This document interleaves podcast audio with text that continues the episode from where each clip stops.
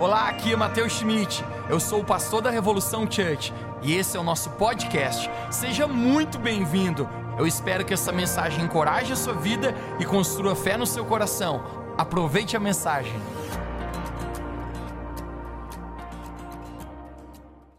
Então, vamos lá. Eu gostaria de come começar a gente lendo um texto em Colossenses capítulo 1, verso 13. Colossenses capítulo 1, o verso 13, nós vamos ler a palavra do Senhor. Alguém aqui ama a palavra do Senhor, faça algum barulho aqui nesse lugar. A palavra do Senhor é o manual, gente, do fabricante. E ela nos indica como caminharmos uma vida de sucesso, de alegria e de salvação nessa terra. Colossenses capítulo 1, verso 13 diz assim: Ele, falando de Jesus, nos libertou do império das trevas e nos transportou para o reino do Filho do seu amor. Você pode repetir bem alto comigo? Diga: Jesus nos libertou do império das trevas e nos transportou para o reino do Filho do seu amor. Eu quero ler mais um texto que está em Êxodo capítulo 5. Nós vamos abrir mais um texto. Êxodo capítulo 5. Nós vamos ler o verso número 1 e número 2 e vamos adentrar na nossa mensagem hoje à noite. Êxodo capítulo 5, verso 1 diz assim: O Senhor disse a Moisés: Apresenta-se a Faraó e diga-lhe: Assim diz o Senhor, o Deus dos Hebreus: Deixa o meu povo ir para que me adore. Você pode dizer comigo: Para que me adore. Verso 2: Mas Faraó disse: Quem é o Senhor, cuja voz eu ouvirei, para deixar ir, ó nação de Israel? Não conheço o Senhor nem tampouco o deixarei ir.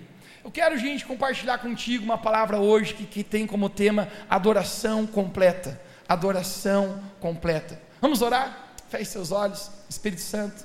Obrigado porque tu estás aqui. Oro que os próximos instantes a tua palavra seja liberada ao nosso coração. Deus, e que de verdade aquilo que o Senhor tem programado para nós possa se cumprir aqui nesse lugar. Obrigado, Jesus, porque tu és bom. Obrigado, Jesus, porque podemos sentir a tua presença aqui. Eu oro que a sua palavra seja, Deus, viva e eficaz em nossos corações. Usa minha boca, Deus, apenas como um instrumento daquilo que o Senhor quer falar com a tua igreja nessa noite. Essa é a nossa oração em nome de Jesus. Você pode dizer amém? Amém. Dá um sorriso caprichado para Jesus. Gente, eu quero conversar contigo hoje sobre o título Adoração. Você sabe que o propósito para o qual Deus nos resgatou, gente, era para que nós possamos ser livres, para que nós possamos literalmente adorar a Deus em espírito e em verdade. A propósito, João capítulo 4, a palavra de Deus nos fala através do próprio Jesus falando que Deus está procurando adoradores que o adorem em espírito e em verdade. Você pode dizer comigo, diga adoradores que adorem em espírito e em verdade. Só adora a Deus quem é livre. É impossível alguém que está cativo espiritualmente ser capaz de adorar a Deus. Quando você está livre no seu espírito, você é capaz de se expressar a Deus, com canções, com a sua vida, porque adoração é algo para livres. E quando nós olhamos, gente, esse texto que nós acabamos de ler, e encontramos o, o objeto, gente, da nação de Israel, cativa, escrava na nação do Egito. Provavelmente você conhece a história de um homem chamado Moisés. Alguém diga comigo Moisés, um, dois, três. Moisés, Moisés foi escolhido por Deus para ser o libertador da nação dos hebreus, daquela nação de Israel que estava escrava no Egito. E Deus, de tal maneira, levanta Moisés, a ponto que ele vai negociar com Faraó, ele vai bater uma queda de braço com Faraó, até a nação de Israel ser livre do Egito que significava aquela escravidão, aquela opressão, para ir em direção a uma terra prometida que Deus havia declarado para eles que mandaria leite e mel, que seria uma terra abençoada. Agora é tão interessante, pessoal, eu quero conectar você com essa figura, por isso eu preciso da tua atenção agora. Na tipologia bíblica, o Egito é uma figura, gente, do mundo. Exatamente a 10 fez em tirar a nação de Israel daquela escravidão qual eles estavam, é a figura, gente, de Jesus Cristo nos tirando da escravidão do mundo e debaixo do pecado para viver uma vida debaixo do reino de Deus. Nós acabamos de ler Colossenses, o qual a palavra de Deus nos fala que Jesus ele nos transportou do império das trevas. Ele nos tirou de lá e nos trouxe ao reino do seu filho, ao reino de amor de Deus. E essa, gente, é a literal, literal figura do que acontece com a nação de Israel no Egito.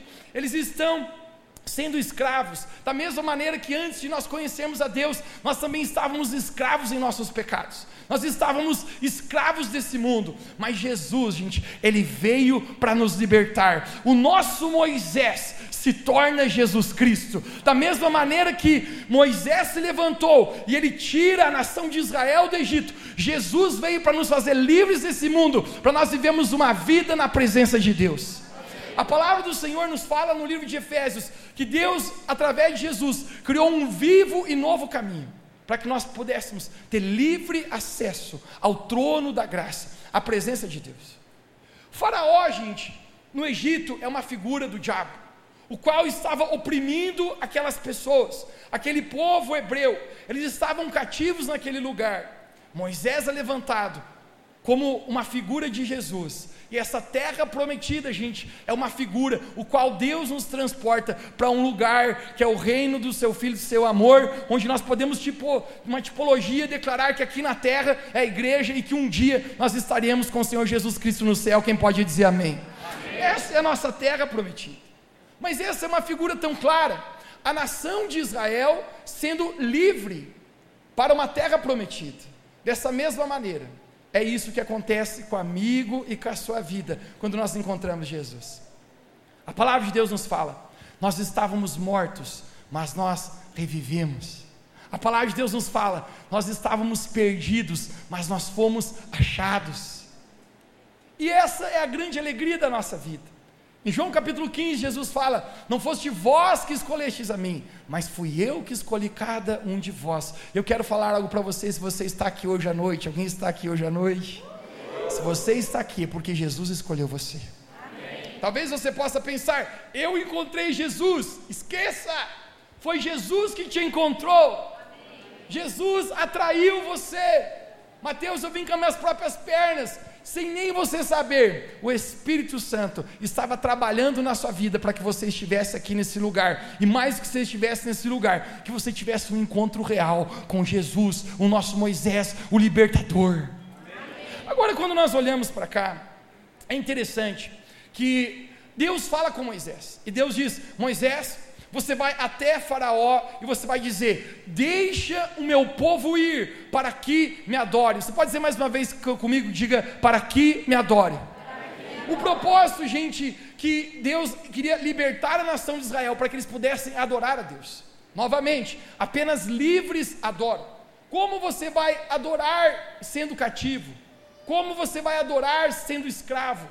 E naquele momento, gente, Moisés, ele chega diante de Faraó e ele diz: Deixa o povo de Deus ir, para que adore o Senhor. E é tão interessante que nesse exato momento, gente, Faraó, ele olha para Moisés e fala assim: Não deixo não. E quem é esse Deus dos Hebreus? Quem é esse que eu nunca ouvi falar? E eu fico imaginando, gente, que Moisés sai frustrado da presença de Faraó. E ele vai conversar com Deus. E diz: é, Deus, eu falei para você que não ia funcionar. O cara nem te conhece o cara é um tirano.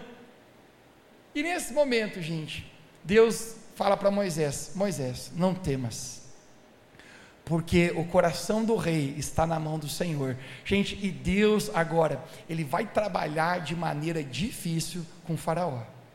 Quem já descobriu, gente? Existem duas maneiras de a gente permitir Deus fazer as coisas da nossa vida. Uma é do jeito fácil e às vezes é do jeito difícil. Eu costumo dizer que Deus nos ama o suficiente para nos deixar andar do próprio jeito. Deus nos ama tanto que Ele vai brigar por nós, que Ele vai lutar por nós. Talvez você possa ter um dia decidir, eu quero me afastar dos caminhos de Deus. Eu diria para você, você terá alguém que irá brigar por a sua vida. Deus nunca desiste de nenhum dos seus filhos. E Deus vai trabalhar com o Faraó, gente, de maneira difícil. Porque Deus está falando: se Faraó não quiser deixar Moisés, não se preocupe, porque vai ser enviado pragas ao Egito, e se por bem ou por mal, esse camarada vai se render à minha vontade.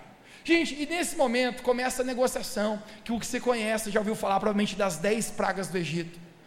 A Bíblia refere para nós que em certo momento, gente, todas as águas do, do Egito se tornaram em sangue. O Egito é banhado por um grande rio chamado Nilo, e talvez você não possa imaginar, mas a cultura deles, pessoal, não tem água encanada. As pessoas vão ao rio para tomar banho, as pessoas vão ao rio para pegar água, e de repente a água se torna em sangue, e todo mundo fica apavorado. Faraó está relutando de deixar o povo de Deus ir adorá-lo. E aí vem uma outra praga, infestação de rãs. Gente, em todo lugar no Egito tinha rã por toda parte. Agora eu quero que vocês imaginem, gente, o que, que aconteceria se nós contássemos até três, estralasse o dedo e tivesse umas rãs aí no meio das cadeiras aí.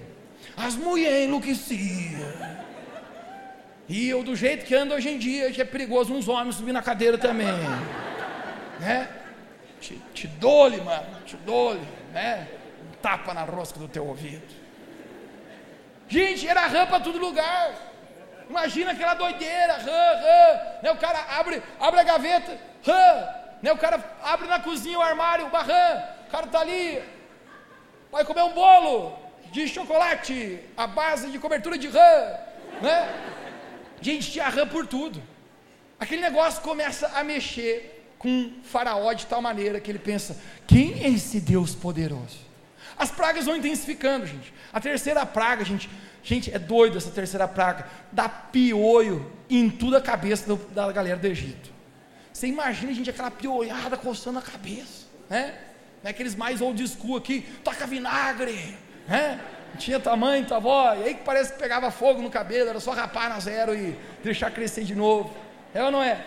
Gente, piolho em todo mundo. Fico imaginando o faraó coçando a cabeça. Fico imaginando o povo enlouquecido. E as pragas, a gente, vão se acentuando. Chega um momento que a gente quer moscas. Em todo o Egito, já é difícil dormir com um pernilongo no quarto, é ou não é? Gente, você imagina a mosca que não cessa mais, mano. Não adianta nada. Não adianta fazer. Tem mosca em todo lugar. Acontece peste no gado, começa a sair úlcera nas pessoas, infestação de gafanhotos. O sol se escurece, gente, e a luz se transforma em sangue. Escurece todo o Egito, exatamente no meio-dia. E Faraó está olhando tudo aquilo com um coração relutante.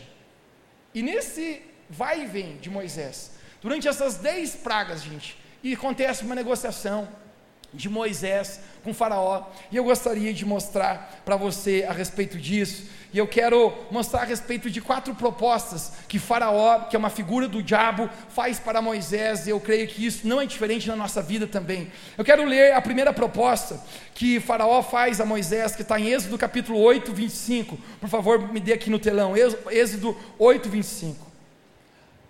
A palavra de Deus fala assim: Então Faraó mandou chamar a Moisés e Arão e disse: eu não aguento mais essa piolhada, nem essas rãs. Vão oferecer sacrifícios ao seu Deus, mas não saiam do país. Você pode dizer comigo? Diga não, não. saiam do país. Sabe qual é a primeira proposta de Faraó, gente, para Moisés? Vão adorar a Deus então, mas não saiam do Egito. Mateus, o que isso significa para nós? Gente, novamente, Faraó está propondo: adorem a Deus, mas não saiam do Egito. Lembra que eu falei para você que o Egito é uma figura do mundo, que Faraó é uma figura do diabo? O que o inimigo está propondo aqui? Cara, então adore a Deus, mas quer saber? Continue aqui no Egito. Muitas pessoas, gente, elas têm um encontro com Jesus, elas conhecem a verdade, mas elas relutam na sua vida, de uma vez por todas, sair do Egito, sair do mundo, largar a velha vida, ter uma novidade de vida. E isso, gente, não é de hoje. Que a gente descobre que muitas pessoas, elas tentam caminhar com o Senhor naquele chavão que nós dizemos em cima do muro.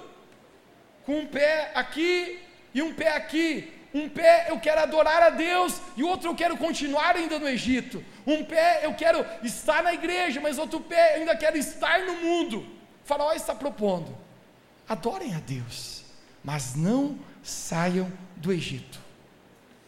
Uma das maiores tentativas do inimigo, gente, é fazer com que o seu coração sempre esteja dividido.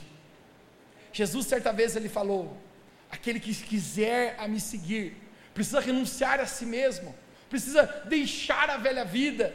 E, gente, quando nós encontramos a Jesus, a figura e a parábola que Jesus conta é daquele homem que está caminhando e ele encontra um tesouro no campo. E quando ele encontra aquele tesouro, a Bíblia fala que ele vende tudo que tem. Você pode dizer comigo, diga, vende tudo que tem. Vender tudo que tem é deixar tudo para trás. Sabe por quê? Porque ele encontra um tesouro que vale mais do que aquilo que ele tinha.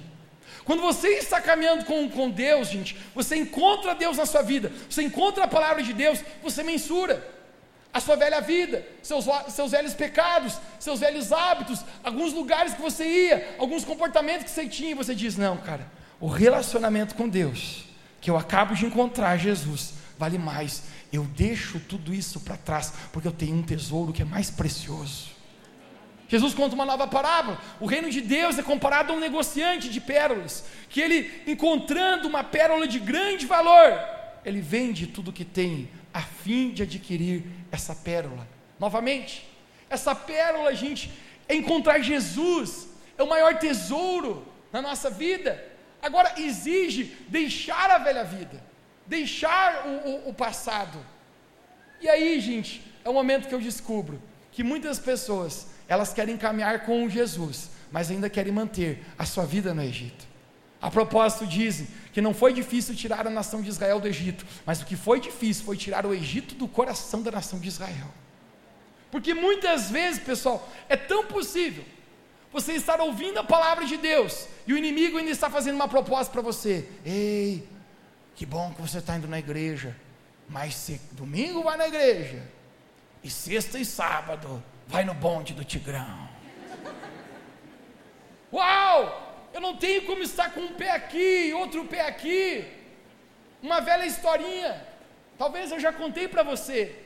Existia um grande muro, existia um cara em cima do muro, e de um lado estavam os anjos do Senhor, e do outro lado estavam os capetinha.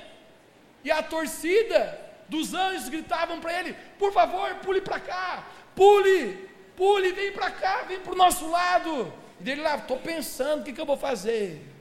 Daqui a pouco ele olha, para os diabinhos, e os diabinhos tudo aqui, tomando um refresquinho. E ele pergunta para os capetinhas: vocês não estão torcendo porque eu pule para aí? Ou os anjos aqui estão desesperados gritando?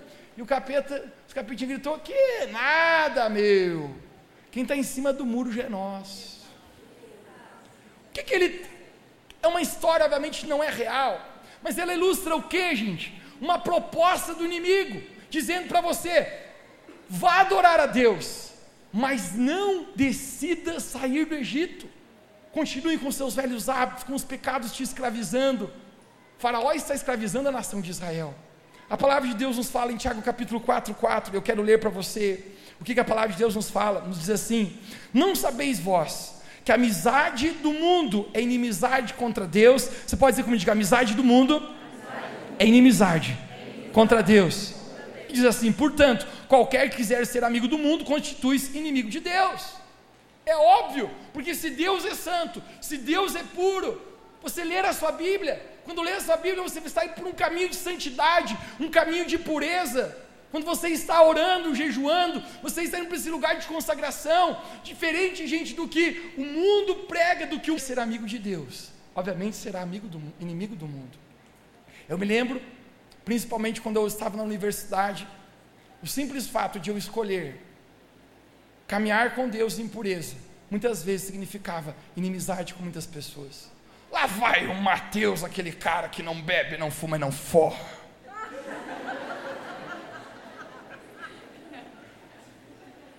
Inimizade com o mundo.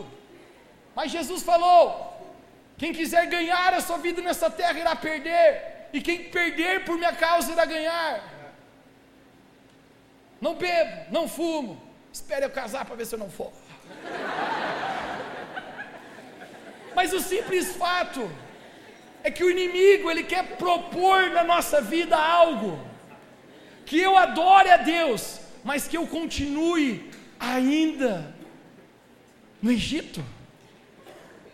Talvez você esteja hoje aqui e você nem se depara, que você tenha aceitado uma proposta do inimigo na sua vida, e você está com o pé com Deus, você diz, cara, eu creio que Jesus é o caminho, a verdade e a vida, mas ainda assim eu não larguei, eu, não quero largar isso. Jesus nos ensina uma história a respeito disso, em Lucas capítulo 17, verso 32, Jesus cita uma mulher do Velho Testamento, que está narrada no livro de Gênesis, que é conhecido como a mulher de Ló, em Lucas 17, 32, Jesus fala: Lembrai-vos da mulher de Ló. Qualquer que procurar salvar a sua vida, perdê-la. E qualquer que perder, irá salvar. Gente, quem é, foi a mulher de Ló? Eu quero explicar para você do que Jesus estava dizendo. Existia duas cidades totalmente perversas, eles viam-se afastados dos caminhos do Senhor. Nós estamos falando de Sodoma e Gomorra, não diferente de hoje. Esses tempos eu vi na internet estrear um reality show aqui. E uma das pessoas que está nesse reality show, eles falaram: Sodoma e Gomorra será pouco perto que a gente vai fazer lá. A nossa geração está se perdendo por um caminho longe de Deus. Jesus falou: se vocês não crerem que eu sou, vocês vão morrer em seus próprios pecados. Jesus disse. Essa cidade, Sodoma e Gomorra, de tal forma eles agradaram o Senhor que Deus decidiu trazer juízo sobre eles. Talvez você pense, Mateus, eu achei que Deus era só amor. Leia a sua Bíblia. O mesmo Deus que ama é o Deus que julga. O mesmo Deus que é amoroso é um Deus de justiça. E Deus fala: Eu vou destruir Sodoma e Gomorra. Porém, se estiver um justo, eu irei poupar porque o nosso Deus é um Deus fiel. O nosso Deus é um Deus que, quando olha alguém respondendo os céus, olha alguém se esforçando na caminhada com Deus, Deus é um Deus de fidelidade. Ainda assim, quando nós às vezes não alcançamos a fidelidade, Deus permanece sendo fiel. Deus fala para Ló: Ló, eu vou poupar a tua casa, você e a sua família.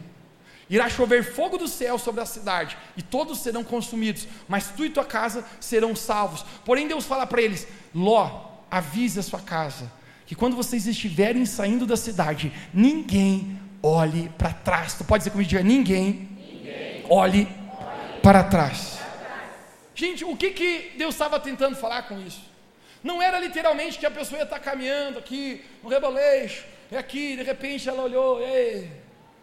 Sabe o que, que Deus está falando? Quando você estiver saindo de Sodoma e Gomorra, ou seja, daquele lugar de pecado, não olhe para trás. Esse olhar para trás é o que, gente? Não olhe para a velha vida. A palavra de Deus nos conta a história no livro de Gênesis, que quando a mulher de Ló estava saindo, ela olhou para trás. Esse olhar para trás, gente, não é simplesmente um, um relance em seus olhos, mas esse olhar para trás é olhar e talvez pensar: ai, que saudade daquela vidinha que eu tinha em Sodoma e Gomorra, daqueles pecadinhos que eu cometia. E a Bíblia fala que nesse mesmo momento essa mulher vira uma estátua de sal e ela cai morta. Porque olhar para trás, gente, vai fazer com que eu e você tenhamos morte espiritual na nossa vida. Um pastor amigo meu, uma vez ele me contou uma história, o pastor Zezinho de Belo Horizonte.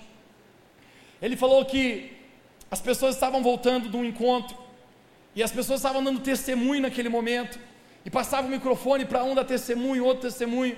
E de repente um, um irmão foi dar o testemunho, ele falou: "Gente, a minha vida foi mudada, eu sou um novo homem". Todo mundo disse: "Amém". Aleluia. É isso aí, rapaz. Ele falou: gente, eu era um dos pecadores de primeira categoria. Ele fala: eu era aquele cara que tomava os goles e vivia bêbado pelas esquinas. Eu era aquele cara que pitava a maconha e não era fácil. Eu era aquele cara que vivia uma vida de prostituição. E ele está contando de testemunho da vida dele. Muitas coisas que Deus mudou a vida dele. E de repente, quando ele está falando, cara, e a minha vida no mundo era assim. De repente ele solta a frase: Eita, tempinho bom é aquele. E eu conversando com o pastor, eu falei: Sério, pastor? Ele falou: Eu falei: O que, que você fez? Ele falou: Mandei cortar o microfone do cara na hora. Sabe por quê, cara? Porque muitas vezes a gente está saindo do Egito, mas a gente ainda está olhando para lá. Muitas vezes, como a mulher de Ló, a gente já sabe o que, que Jesus tem para nós. E, cara, a gente ainda insiste em manter-se querendo adorar a Deus ainda no Egito. Uma vez por todas, Deus ele quer tirar a nossa vida do, do Egito. A proposta primeira de Faraó é: vocês adorem a Deus, mas continuem aqui. Deixa eu pregar algo para você, gente. Eu estou muito feliz que você tenha vindo à igreja, que você se sinta conectado. É o primeiro passo. Ninguém pode viver uma vida com Deus sem estar conectado na família de Deus. Mas o simples fato, cara, de vir à igreja não significa que o seu coração já foi embora do Egito. Muito mais, gente, do que isso. Deus, Ele quer te fazer livre do Egito, livre desse mundo, para que você possa adorar a Deus de verdade. Quem crê pode dizer amém aqui onde você está. A segunda proposta. Sabe o que, que Moisés fala? De jeito nenhum, nós não vamos adorar aqui no Egito. Nós não vamos prestar culto ao nosso Deus e continuar vivendo aqui. Nós vamos sair daqui. As pragas estão acontecendo. Faraó vê que ele não consegue dobrar o braço de Moisés, ele faz a segunda proposta. Eu quero ler para você em Êxodo capítulo 8, 28. Êxodo capítulo 8, 28. Diz assim: Disse Faraó: Eu os deixarei ir e oferecer sacrifícios ao Senhor, o seu Deus, no deserto. Ou seja, agora vocês podem ir. Mas não se afastem muito e orem por mim também. Segunda proposta do capeta de Faraó é: saiam do Egito, mas fiquem perto, não vão longe. Gente, não é interessante? Como uma das coisas que eu creio que o inimigo tenta nos fazer, gente, é nos manter no raso. É não deixar a nossa vida, gente, ir longe com Deus. Não, não, não. Até vá, mas não se comprometa muito. Não, até vá, mas, mas assim, não entregue teu coração por inteiro. Ó, é, ir na igreja domingo é legal, mas assim, você começar a ir todo domingo, nossa, você vai começar a ir muito fundo. E o mais interessante, gente, que Faraó é cínico, ele diz assim: e ore por mim também. Uau! O cara está fazendo uma proposta negativa e ele ainda tem a cara de pau de dizer: Ó, oh, mas lembra de mim, faz uma oraçãozinha. Sabe por quê, gente? Porque o que Deus espera de você não é uma religiosidade, mas um verdadeiro relacionamento. A religiosidade diz para você, sabe o que? Faz apenas o que é o suficiente. Sabe o que, que o relacionamento faz contigo? Eu quero ir muito além. Porque quando você começa a conhecer Deus de verdade, em amor, em caminhar com o Senhor, cara, isso se torna o prazer da sua vida.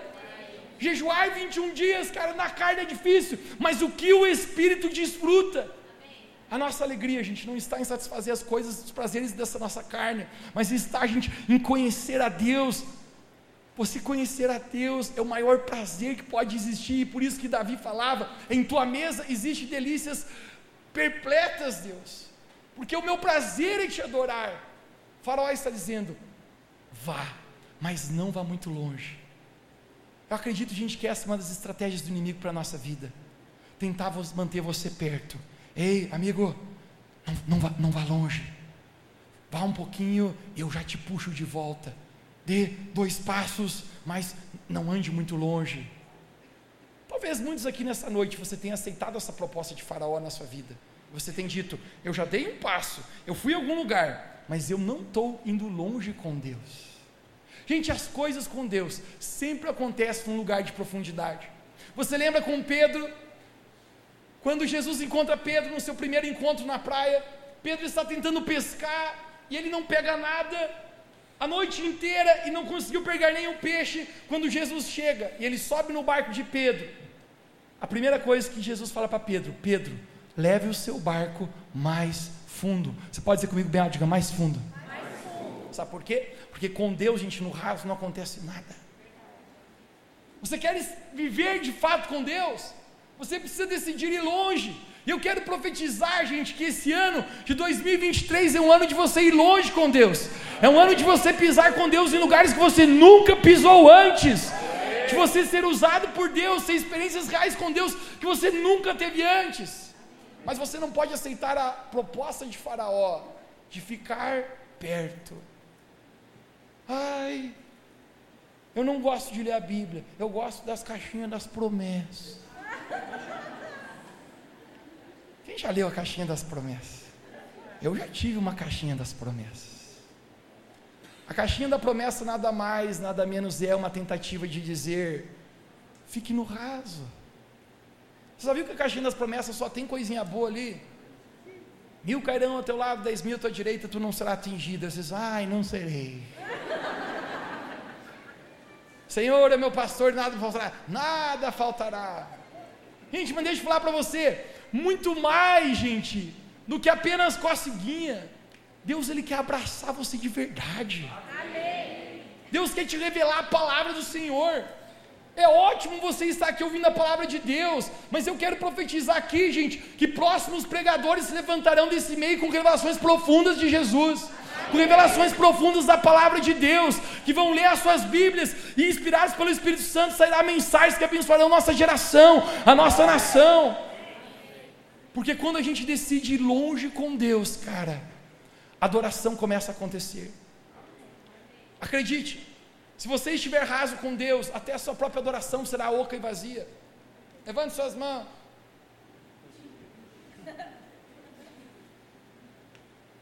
O líder do louvor parece boiadeiro. Vamos lá, gente. Levanta a mão. Faz aí. Cante mais alto. Vamos. Tocando gado.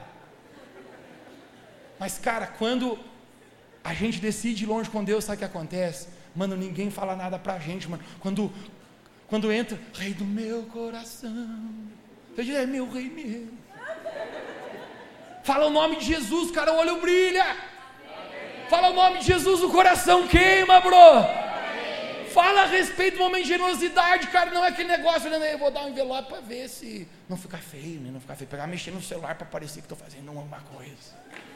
Não, cara, a generosidade faz parte da nossa vida, porque onde está o teu tesouro, ali está o teu coração, você tem vontade, mano. A minha vida se consome por ver o reino de Deus. Eu costumo falar, gente, para muitas pessoas próximas de mim, minha vida seria mais fácil sem você, mas não seria mais feliz. Sabe por quê, cara? Porque ninguém é feliz nessa terra sem cumprir o propósito de Deus, cara. Ninguém é feliz nessa terra sem de fato ser um adorador, cara. De entregar o seu coração de verdade para Deus. Não aceite a proposta de Faraó na sua vida, de você ter conhecido a Deus, mas ainda não ir longe. Talvez isso para muitos significa sair dessa reunião, ir direto no balcão de recepção e decidir estudar mais a Bíblia na escola, aprender mais de Deus. Amém. Mateus apelou, apelei. É bombar essa inscrição, pode ter certeza aí, o pessoal aí. Porque, cara, se você decidir ficar no raso com Deus, Mano, em algum momento eu lhe prometo, cara, Faraó será capaz ainda de você não estar longe de puxar você de volta. Sabe o que, que Moisés fala? Faraó, tu pode esquecer. Alguém, bem, alguém diga bem alto comigo, diga, tu pode esquecer. pode esquecer. Não vamos ficar perto. Nós vamos longe adorar o nosso Deus. Se você quer nisso, diga amém onde você está. As pragas continuam. Os piolhos continuam. As rãs continuam está um caos. E Faraó chama Moisés de novo e ele diz: Tá bom, Moisés, já que vocês não querem ficar aqui no Egito, já que vocês querem ir para longe, então existe uma terceira proposta que eu quero mostrar para você em Êxodo capítulo 10, no verso 10 e 11. Êxodo 10, 10 diz assim: Disse-lhes Faraó: Vocês vão mesmo precisar do Senhor quando eu deixá-los ir com as mulheres e crianças é claro que vocês estão com más intenções, de forma alguma. Só os homens podem ir prestar culto ao Senhor, como vocês têm pedido. Sabe qual é a terceira proposta de Faraó, gente? Tá bom. Então vocês vão, Moisés, mas deixem as famílias de vocês. Deixe as mulheres, deixe as crianças, deixe a sua família. Gente, eu quero declarar algo sobre aqui. Quando Deus, ele olha para alguém a menor visão de Deus é ver tu e a tua casa servindo ao Senhor Jesus. Aquilo que está acontecendo na sua vida não para em ti, mas a nossa família é importante. Perceba que Faraó, que é uma figura do inimigo, está propondo para Moisés, dizendo: Moisés, então vão, mas deixe as famílias. Gente, eu quero declarar: se tem algo que está sobre o ataque do inimigo nessa geração, é as famílias. Como as famílias estão sendo atacadas. Sabe por quê? Porque a família, gente, é um projeto de Deus. Fala em família, os bebês se animam. É isso mesmo, isso é família, cara. Tem que ter crianças chorando. É as gerações crescendo na casa de Deus. A família, a gente está sob ataque do inimigo. E muitas vezes, gente, nós estamos é, sem perceber que o inimigo, gente, ele quer tocar na nossa casa. Deixe-me pregar para você. Se você é pai e você é mãe, você precisa lutar pela sua família, lutar pelos seus filhos para que conheçam a Deus. Se você é irmão, se você é filho, todos são. Você precisa brigar para que essas pessoas conheçam a Jesus. Farol está dizendo, cara, negocia a tua família. Cara, meus pais não negociaram. Não negociaram a minha vida, a vida do meu irmão e a minha vida da minha irmã. Eu me lembro quando a gente era guri, o pai, literalmente ele puxava a gente, cara, para dentro da casa de Deus. E eu falava que a gente não tinha nem opção, cara. Eu me lembro o dia que eu me atrevi a dizer, pai, não vou amanhã na igreja. O pai falou, é? Qual é a razão que você não vai? Eu falei, não estou muito afim. Tinha uns 10, 11 anos de idade. Pai falou assim, ah, não, não tem problema. Já deite lá na minha cama lá que eu vou mostrar para você o que, que você não está afim. Quando era para deitar na cama, gente, é porque o cilindró comia. Eu falei, não, não, eu estou com uma vontade de ir. Acho que até pensei que estou animado. Gente, não tinha nenhuma opção para dizer, ou você vai, ou eu pego a vara e dou na tabunda até você esquentar. Mano, posso pregar algo aqui? Criança não decide, pais têm que decidir por filhos. Aí eu vejo uns pais assim, ai, você que sabe. Pelo amor de Deus, cara. A Bíblia fala: ensina a criança o caminho que deve andar, bro. Se você não ensinar, quem vai? O mundo. O mundo vai bater nos seus filhos, o mundo vai bater nos nossos irmãos, nas nossas crianças. Cara, eu me lembro que o pai dizia: Cara, vocês vão, molecada. Tinha dia que eu dizia: Ô pai, vai ter um churrasquinho lá. Então, rapaziada falou: Beleza, 10 horas aqui em casa, tá? Não, pai, vai até meia-noite. 10 horas aqui em casa. Mas daí, em casa. Não vai mais. Não, não, 10 horas, 10 horas, 10 horas, 10 horas, 10 horas, 10 horas. Pai sabia, cara, das coisas. Precisa brigar, cara. Nós, como igreja, deixa eu pregar, cara, nós não estamos trabalhando para criar bons cidadãos, nós estamos criando, trabalhando, gente, para criar homens e mulheres de Deus. Amém. Só bom cidadão não adianta, bro. Ai, Mateus é, é uma boa pessoa. Cara, a gente está frustrado politicamente no Brasil. É o teu sentimento também como brasileiro. A gente olhando ao nosso redor, não vamos longe, cara. A nossa, a nossa cidade politicamente, bro só bom cidadão não dá, tem que ser mulher e homem de Deus, cara. Pessoas que olham para Deus e não negociam sua integridade. Isso começa na nossa casa, na nossa família. Eu quero profetizar hoje aqui, gente, se tem pessoas, pais que, e mães aqui, que seus filhos estão longe de Jesus, eu quero profetizar em nome de Jesus, eles vão voltar para a casa de Deus, cara. Eu quero profetizar em nome de Jesus, nós vamos brigar e nós vamos salvar nossas famílias, cara. Vamos ser como Josué que bateu na mesa e disse: Eu e minha casa serviremos ao Senhor. A proposta do inimigo, gente, é dividir nossas famílias, é dividir a nossa casa. Nós precisamos brigar. Moisés está dizendo assim: Faraó, eu não negocio, todo mundo irá adorar a Deus. Cara, com isso é poderoso. Hoje de manhã nós apresentamos um bebezinho aqui, a propósito, quase do, todo domingo pela manhã nós estamos fazendo isso. Essa igreja está crescendo. O a gente nunca teve tão grande. Essa semana a gente teve reunião com o departamento de kids aqui. Adolescentes, cara. Sabe por que eu creio, cara, que nós somos uma igreja geracional? Perguntaram para meu pai e minha mãe, falaram, pai, mãe, Perguntaram para eles qual que foi o segredo de os três filhos de vocês continuarem dentro da igreja, terem assumido o ministério e decidirem dedicar a vida para Deus. A resposta do meu pai um dia foi: eles nunca encontraram um pai diferente em casa do que era lá fora. Porque, cara, é o nosso testemunho que constrói na vida da nossa família. Eu quero profetizar, gente, que Deus, Ele está nos amadurecendo a tal ponto, cara, a tal ponto, que nós vamos dizer: Faraó, toda a nossa casa, com o meu casamento, com os meus filhos, com os meus irmãos, com os meus pais, seja quem for a minha família, eu declaro: chegará salvação no nome de Jesus. Se você declara salvação sobre a sua casa, levante sua mão bem alto, diga comigo: eu declaro salvação sobre toda a minha casa e a minha família, conhecerão o amor de Deus e serão salvos. Se você crê, diz amém, aplauda o nome do Senhor Jesus. Nós cremos isso, nós profetizamos isso.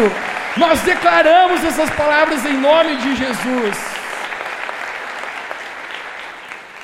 A última proposta de Faraó.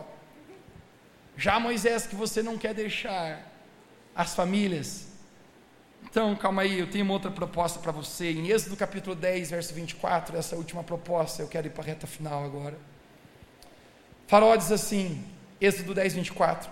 Então Faraó mandou chamar a Moisés e disse: Vão e prestem culto ao Senhor. Algumas traduções falam: vão e adorem ao Senhor. Deixem somente as ovelhas e os bois, as mulheres e as crianças, então, podem ir. Você pode dizer bem alto comigo, ovelhas, ovelhas e bois. Mateus, qual é o significado aqui? Gente, obviamente nós estamos falando de uma geração da pré-história. Não existia moeda, cédulas de dinheiro e muito menos PIX cartão de crédito, não existe. A maneira que eles tinham, pessoal, de honrar a Deus com generosidade e da maneira financeira era com seus bois e as suas ovelhas. A propósito, a palavra de Deus ensinava que eles deveriam pegar o melhor novilho, a melhor ovelha, uma ovelha que não tinha defeito, e eles deveriam, gente, no altar do Senhor, sacrificar como um símbolo de dizer, Deus, aquilo que é importante para nós, o que tem valor, é a nossa adoração e a nossa oferta a Ti.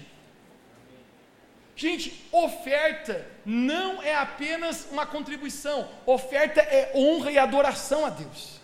Todos os momentos de generosidade que nós estamos tendo, gente, na nossa vida, isso não é apenas uma etapa, você não está apenas fazendo isso para contribuir para o avanço do reino de Deus. Obviamente, pessoal, o reino de Deus avança através das nossas vidas, mas o reino de Deus, gente, quem o mantém é o próprio Senhor. O reino de Deus tem um dono, e é Ele mesmo, o dono do ouro e da prata. Mas o que Deus está interessado então, se não é na contribuição, é o que? Na honra e adoração do nosso coração. Você sabe qual é a proposta de Faraó? Está dizendo assim: ó, vocês vão e adoram a Deus, mas deixa os recursos de vocês. Não adorem a Deus com seus recursos. Não sejam generosos. Novamente, a instituição era: todo aquele que for ofertar para Deus um novilho, um novilho precisava ser sem defeito.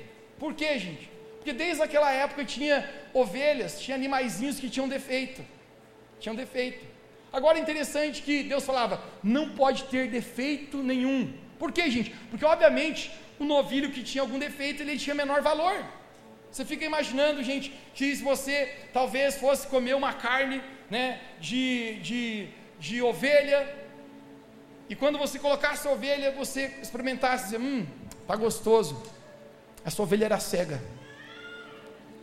Você saberia isso? Óbvio que não. Faz sentido. Mas deixa eu falar para você. Mas Deus falava, cara, eu não quero que você oferte o animal cego. Eu quero que você oferte o que tem mais valor. Não pode ser de qualquer jeito. Deus estava regulamentando, gente, que quando nós fôssemos adorar a Deus, precisaria ser com o nosso melhor. E Faraó está propondo: vão e adorem Deus, mas deixem os recursos de vocês. Cara, uma proposta do inimigo para nós, sabe qual é? Então, vão longe, mas não deixem Deus remir a área financeira de vocês. Continuem presos ao dinheiro não seja capaz de ser generoso. Jesus ele ensinou: não há como agradar a dois senhores. Você vai aborrecer um ou irá agradar a outro. Você sabia que quando Jesus fala isso, ele estava falando a respeito do dinheiro?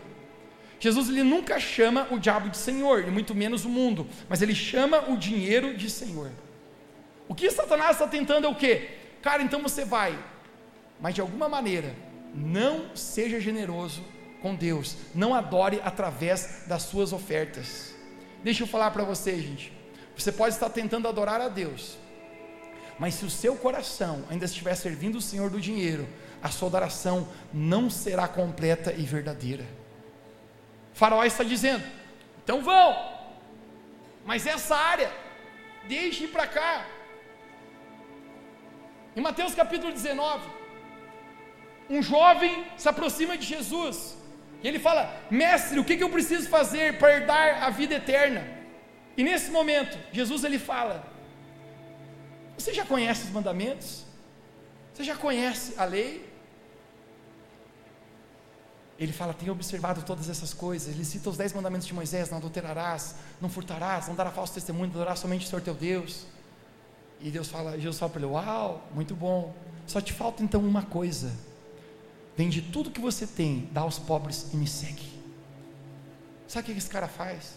Ele baixa a sua cabeça, ele fica triste e ele vai embora. A pergunta que eu tenho a fazer para você, gente: será que Jesus queria algum dinheiro daquele cara? Será que Jesus, o Criador dos céus e da terra, precisava algo dele? Até porque Jesus diz: vende e dá aos pobres. Mas não é interessante que muitas pessoas, qual Jesus chamou, a propósito, seus próprios doze discípulos, Jesus nunca pediu que eles vendessem tudo, desse aos pobres e os seguiram. Jesus apenas falou: segue-me. Porque para esse cara, Jesus fala: vende tudo e segue-me. Você sabe por quê, cara? Porque esse cara, o senhor dele era o dinheiro. O Senhor dele não era Jesus, não era Deus. A propósito, alguns dizem que o dinheiro é um ótimo servo, mas um terrível Senhor. Sabe o que, que o farol está dizendo? Vocês adorem a Deus, mas continuem escravos desse mundo. Não sejam capazes de ser generosos. Não adorem a Deus. Esse jovem rico, ele vai embora, porque o coração dele estava preso nas riquezas. Gente, deixa eu falar uma coisa para você. A única coisa que Jesus quer é ser o dono do seu coração. Mas é impossível, cara, a gente dizer que Jesus é o dono do nosso coração, se a gente não é capaz, nem sequer, de ser generoso com os nossos recursos, se a gente está servindo preso às riquezas desse mundo. Não é interessante, cara, como isso mexe com a gente? Nessa manhã eu contei aqui foi, acredito, um, um, mês atrás, quando chegou o momento de generosidade. Uma das proposições minhas com Deus, isso é um, é um voto que eu fiz com Deus. Eu falei, Deus, eu nunca irei participar de uma reunião em alguma igreja que eu não vou ser generoso, não vou contribuir. Não importa se é aqui, eu posso estar em outra cidade, eu sempre vou ser generoso e eu vou cumprir. Quando eu estava no momento de generosidade, gente, eu estava fazendo a minha oferta a Deus, de repente Deus fala comigo: Mateus, daria para botar mais um zero aí, né? Eu falei, eita, o capeta falando no meio da reunião aqui, cara. Cara, minha oferta já era generosa. Quem me conhece, cara, sabe, meu coração se consome pelo reino, cara. A alegria da minha vida, cara, é fazer com que os meus recursos avancem o reino de Deus. Eu falei, Deus, mas esse mês não está tão legal nos meus negócios pessoais. E se eu botar mais um zerinho aí, é, é significativo. Deus falou para mim assim: Você confia em mim? Você quer adorar a mim de verdade? Eu falei: Amém, amém, entendi, entendi, entendi. Botei, cara. Estou fazendo isso, cara. Sabe o que eu estou entendendo? Eu estou dizendo, Faraó, eu vou adorar Jesus com as minhas ovelhas, os meus recursos eu não vou ser escravo do dinheiro.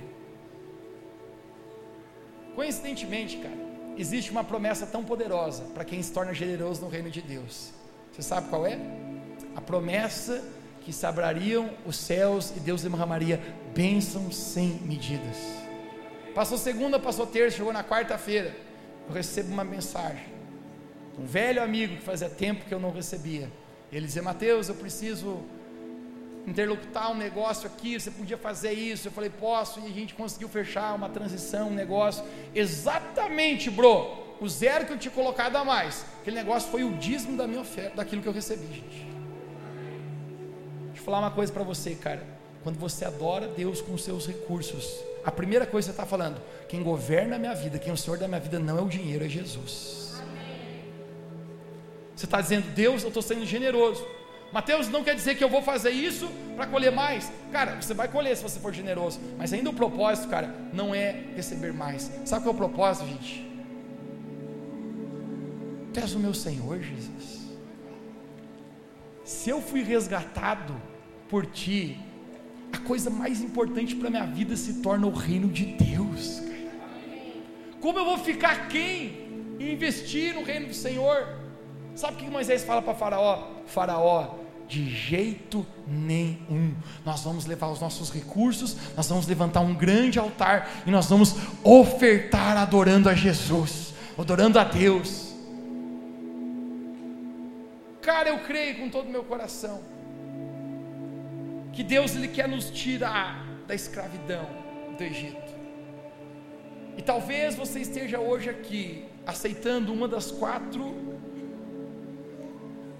propostas que o inimigo tem feito para você. Eu quero dizer para você, povo de Deus, não vamos ficar no Egito, vamos sair dele. Não vamos ficar perto, vamos longe não vamos negociar nossas famílias, vamos adorar a Deus com nossa casa, não vamos negociar nossos recursos, mas tudo que nós somos, tudo que nós temos, seja para a glória de Deus. Tudo que nós somos, tudo que nós temos, nós somos apenas mordomos dele nessa terra.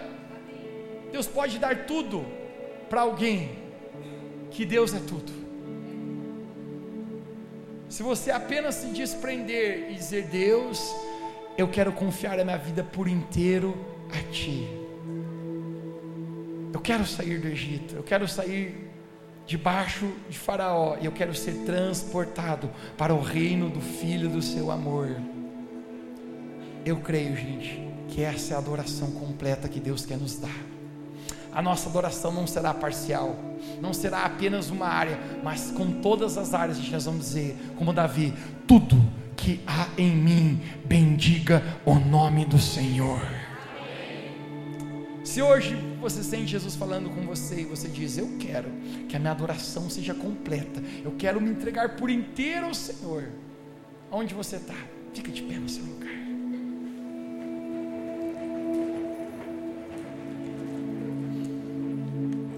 Fecha seus olhos, abre suas mãos e dá um sorriso para Jesus aí onde você está. Dá um sorriso. Meus olhos fechados mesmo, sorria para Jesus.